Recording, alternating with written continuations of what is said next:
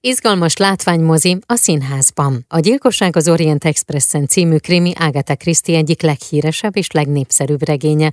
Moziban is, tévében is feldolgozták már, így szinte borítékolható volt, hogy előbb-utóbb érkezik majd belőle a színpadi változat is. Ezt az amerikai drámaíró és színházi rendező Ken Ludwig készített el 2017-ben, ami Magyarországra is megérkezett 2020-ban. Szirtes Tamás állította a Tália nagy színpadára. A főszerepekben Szervit Tibor, Domokos László, Gubás Gabi, Tótesztel és Móroc Adrien is látható. Reggeli Express rovatunk, ahol a mai vendégem Gubás Gabi, Jászai Maridia, színésznő, érdemes művész. Jó reggelt kívánok! Jó reggelt mindenkinek! A darab pedig, amelyről beszélgetünk, a Gyilkosság az Orient Expressen, amely novemberben és decemberben a Tália Színház nagyszínpadán 5-5 alkalommal lesz látható. Ez egy nagyszobású, látványos előadás, amelynek ugye te az egyik főszereplője vagy.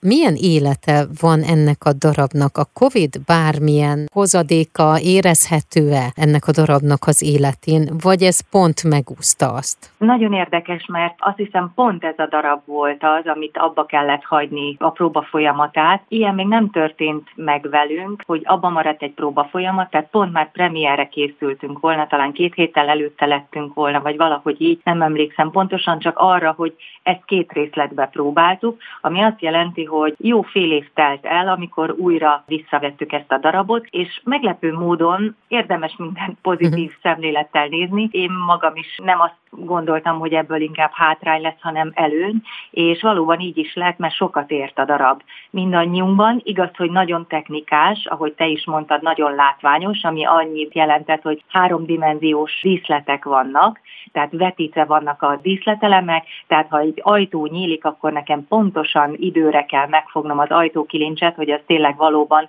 a vetítésileg is összejöjjön azzal a nyitással, tehát ezért nem csak a szerep megformálása úgymond a feladatunk, hanem a technikával való együttműködés. Tehát nagyon fontosak voltak a próbák, úgyhogy amikor újra visszajöttünk próbálni, akkor valóban ez a fajta nehézség megvolt, hogy a technikát újra kellett próbálni, viszont azt vettem észre, hogy szerepileg nagyon jót tett, mindannyiunkban leülepedett, és sok minden érlelődött. De hát egy szereppel mindig ez van, hogy mint egy jó bor, minél többet úgymond dolgozunk rajta, vagy áll, vagy bennünk érlelődik, akkor annál mélyebb, annál, annál testesebb, annál sok színűbb az alkotás vagy alakítás. Ez szerintem, vagy én biztos vagyok benne, hogy a, a hallgatók nagyon nagy százaléka ismeri, hogy mi is történik ebben a műben, Agatha Christie művében az egyik ugye leghíresebb műve. Poáró nyomozó, kényelmes hazaútra vágyik, a legendás káprázatos Orient Expressen, és aztán történik valami. De mi történik? Ezt hogy lehet megjeleníteni a színpadon? Nyilván nagyon sok effekt is, ami még érdekes, tehát olyan, mint hogy egy háromdimenziós mozit is látnának uh-huh. a nézők,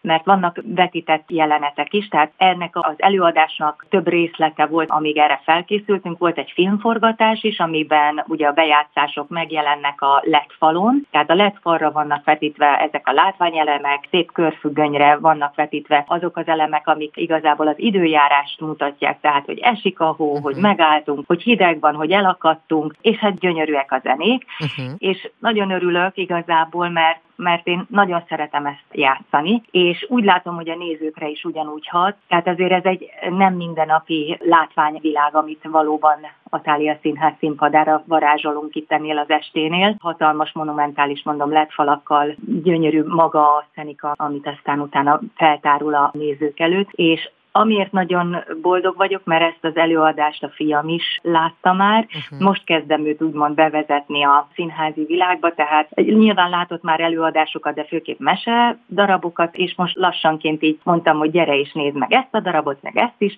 és nagyon tetszett neki ez a, ez a darab is. Azt hiszem ez volt a második darab, amit látott így tőlem, és rendkívül élvezte a nyomozást, ahogy uh-huh. feltárulnak a részletek, és hát természetesen azért, azért is mondom, hogy akik nagy rajongói a műnek, azok sem fognak csalódni, mert valóban egy méltó adaptációt látnak a színházi környezetben, a Tália Színházban. Pont ezt akartam kérdezni, de akkor így a választ, ezt meg is kaptuk erre, hogy milyen ez az adaptáció, de most hallhatták a hallgatók. Ez lesz tehát akkor november 23-ától öt alkalommal, és majd decemberben is öt alkalommal.